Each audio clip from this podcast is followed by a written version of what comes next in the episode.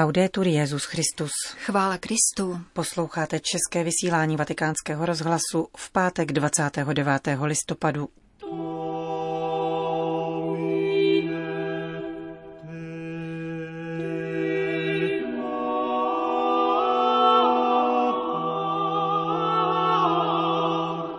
Smrt je naděje plné obětí s Pánem, kázal dnes papež František. Předkládejte božímu lidu fortelný pokrm víry, vybídl papež členy Mezinárodní teologické komise. Blíží se beatifikace mučedníků marxismu a nacismu. Dnešním pořadem provázejí Jana Gruberová a Johana Bronková.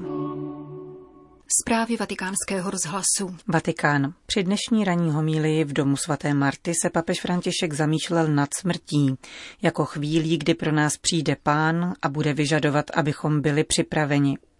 Vzhledem k této lidské křehkosti, která nás všechny spojuje, římský biskup vybízel, abychom si pro sebe navzájem vymodlili důvěru pro toto setkání s Pánem a schopnost dobře odpovědět na jeho volání. V posledním týdnu liturgického roku nás církev vyzývá k úvaze nad koncem, koncem světa a každého z nás. Činí tak rovněž dnešním evangeliem, v němž Lukáš opakuje Ježíšova slova: nebe a země pominou, ale má slova nepominou.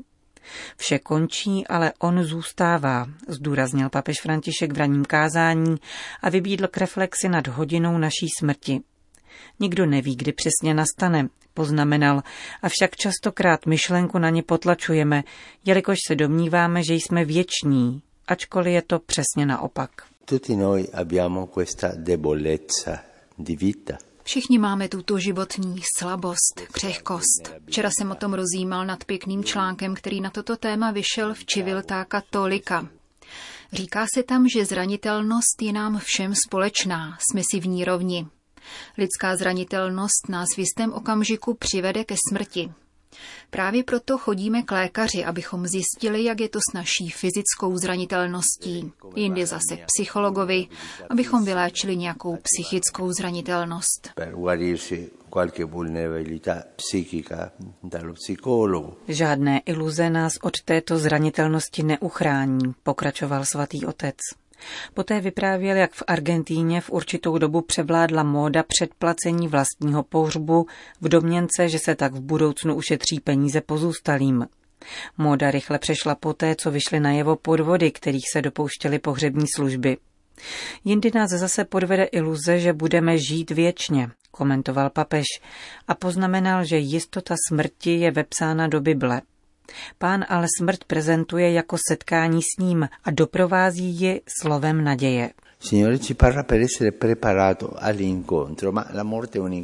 Pán nám říká, abychom na toto setkání byli připraveni. Smrt je setkání. Pán nás přichází navštívit, bere nás za ruku, aby nás odvedl sebou.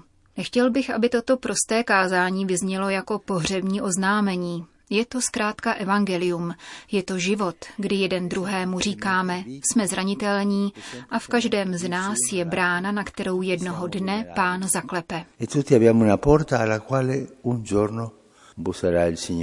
Tato chvíle, kdy zazvoní zvonek a Pán zatluče na naše dveře, vyžaduje dobrou přípravu.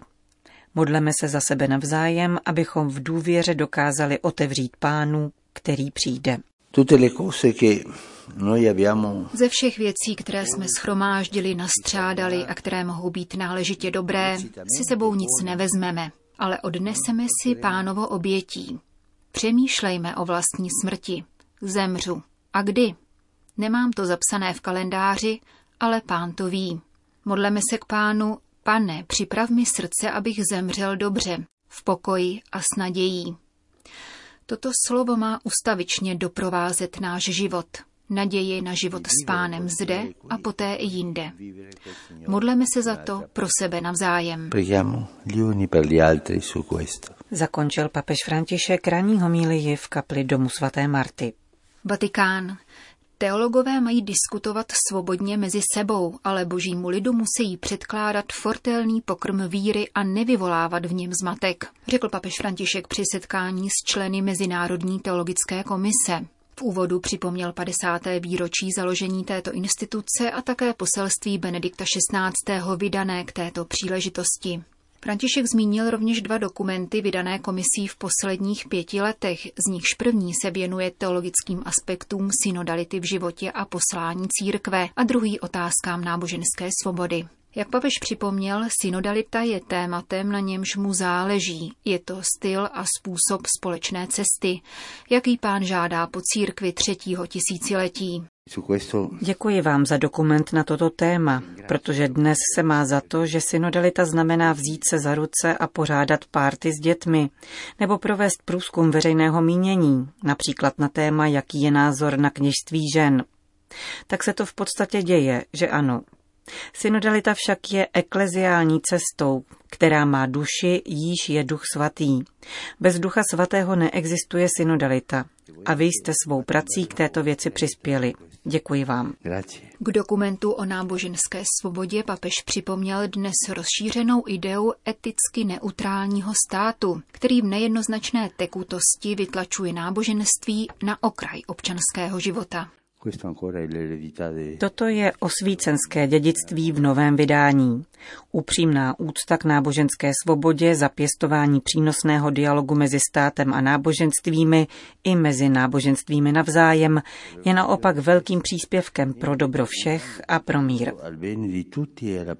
Podotkl papež a zastavil se pak u dvou nezbytných aspektů teologie. Na jedné straně je to duchovní život, otevřenost Duchu Svatému v modlitbě, teologie na kolenou. A na druhé straně cítění s církví, v jednotě se společenstvím církve a ve službě všem. Z toho pak plynou konkrétní závazky. Teolog musí jít kupředu, musí více studovat. Musí se také zabývat tím, co není jasné a být odvážný v diskusi. To se však musí odehrávat mezi teology. Lidu božímu však musí být předkládán fortelný pokrm víry.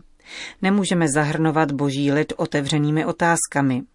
Aspekt relativismu, nazvěme to takto, který je vždy přítomen v diskusi, má zůstat mezi teology. V tom spočívá vaše povolání, ale nemá být předkládán lidu, protože lid takto ztrácí orientaci a přichází o víru. Lidu tedy dávejte vždy fortelný pokrm, který sytí víru. Alimenta la fede. Řekl papež František v promluvě ke členům Mezinárodní teologické komise. Vatikán. Papež František při čtvrteční audienci pro kardinála Angela Beču, prefekta Kongregace pro blahořečení a svatořečení, potvrdil mučednictví polského kněze popraveného nacisty a skupiny granadských mučedníků, kněží a laiků, zavražděných ve Španělsku v polovině třicátých let. Dále uznal zázraky na přímluvu tří italských kněží a heroický stupeň ctností u čtyř mužů a tří žen. Otec Jan František Macha byl vysvěcen jen několik měsíců před německou invazí do Polska. Jako mladý kaplan pomáhal rodinám, jejichž živitelé zemřeli ve válce, organizoval studentské a skautské aktivity, což brzy vyvolalo zájem gestapa.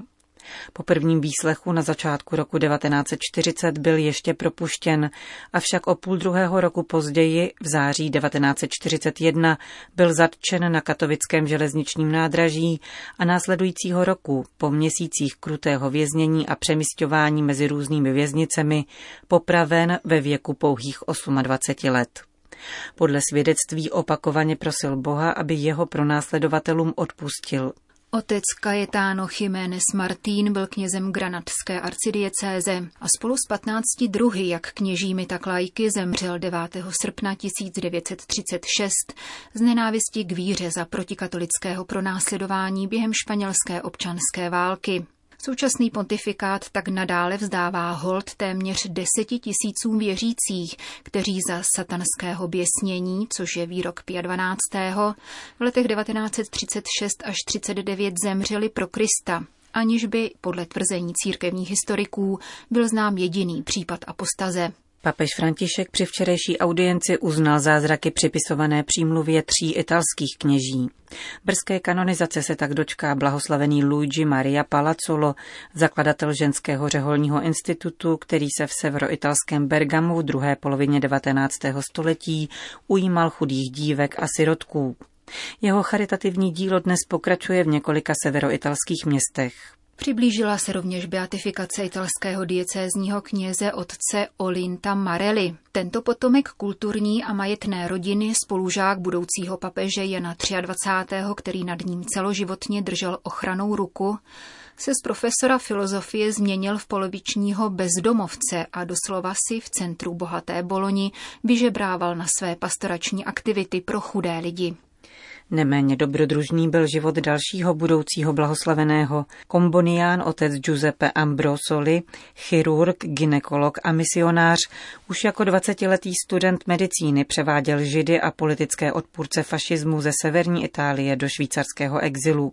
Poté se v Londýně specializoval na tropickou medicínu a prakticky z ničeho vybudoval v uganské diecézi Gulu nemocnici s třemi sty padesáti lůžky, při které podle Kombonyho hesla Zachránit Afriku za pomoci Afriky založil školu pro místní zdravotní sestry a porodní asistentky.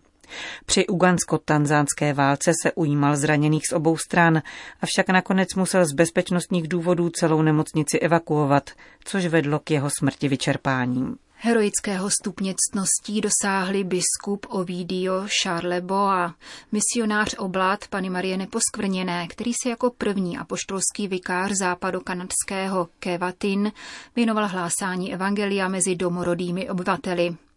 Dále řezenský světící biskup Georg Michael Wittmann, regent kněžského semináře, který se zasadil o reformu kněžského vzdělávání a překlad lidové Bible. Italský diecézní kněz otec Olinto Fédy, zakladatel kongregace sester františkánek od Neposkvrněné. Italský minorita Giacomo Bulgaro, zvaný prostáček z Brešie, severoitalského města. Italská řeholnice Giovanna Maria Battista Solimány, zakladatelka ženského kontemplativního řádu a mužské misionářské kongregace svatého Jana Křtitele. A bosá karmelitka Anna od Ježíše, zakladatelka karmelů v Granadě, jediného, který za svého života nezaložila svatá Terezie z Ávily a duchovní dcera svatého Jana od Kříže. Vatikán. Cílem probíhající reflexe nad místem ženy v církvi není ustanovení diákonek nebo svěcení žen. Role ženy je ještě důležitější. František o tom mluvil během audience pro prezidium Světové konference laických institutů. Tato konference zastřešuje sto osmdesát čtyři instituty, do kterých na celém světě patří více než dvacet tisíc lidí. osmdesát procent z nich jsou ženy. Předsedkyní výkonné rady je Polka Jolanta Špilarevič z Institutu Panny Marie Neposkvrněné Matky Církve. Pro náš rozhlas přiblížila rozhovor s papežem Františkem. Svatý otec se v konkrétních slovech vyjádřil k naší formě zasvěceného života ve světě. Potvrdil, že nás zná a rozumí nám v našem životním stylu, jako plně zasvěcených a plně ponořených ve světě. Zastavil se déle také u situace ženy. Jak řekl, žena má ve světě a církvi velmi důležitou roli. Mluvil o tom, že tu nejde o kněžství žen nebo o jakési diákonky z úřadu, protože žena má být v církvi snoubenkou a platí to zejména u zasvěcených žen. Nakonec nás svatý otec povzbudil k odvaze. Buďte odvážní ve vydávání svědectví. Členové laických institutů vykonávají různá povolání, ale jde o to, aby na místech, kde jsou, žili s evangelijním radikalismem, aby byli jasným svědectvím přináležitosti ke Kristu a k církvi. Papež také potvrdil, že je zapotřebí prohloubit teologii života zasvěcených laiků. Protože nové formy zasvěceného života přibývají, je potřeba prohloubit také naši formu. František dokonce naznačil, na koho se můžeme v této věci obrátit. Zkrátka zachoval se velmi prakticky, aby nám v tom pomohl. Nazviska, do koho můžeme se udať, takže tak prakticky bardzo podszedł do tej naszej rozmowy, aby nám vlastně v tom pomohl. Jolanta Špilarevič dodala, že papeži Františkovi velmi leží na srdci osudy žen, zejména těch, které zakoušejí násilí nebo dokonce nevolnictví. Reprezentanti Světové konference laických institutů představili papeži také plány na kongres, který se bude konat příští rok v Ávile a jeho cílem je vnést novou dynamiku do této formy zasvěceného života. Končíme české vysílání Vatikánského rozhlasu. Chvála Kristu. Laudetur Jesus Christus.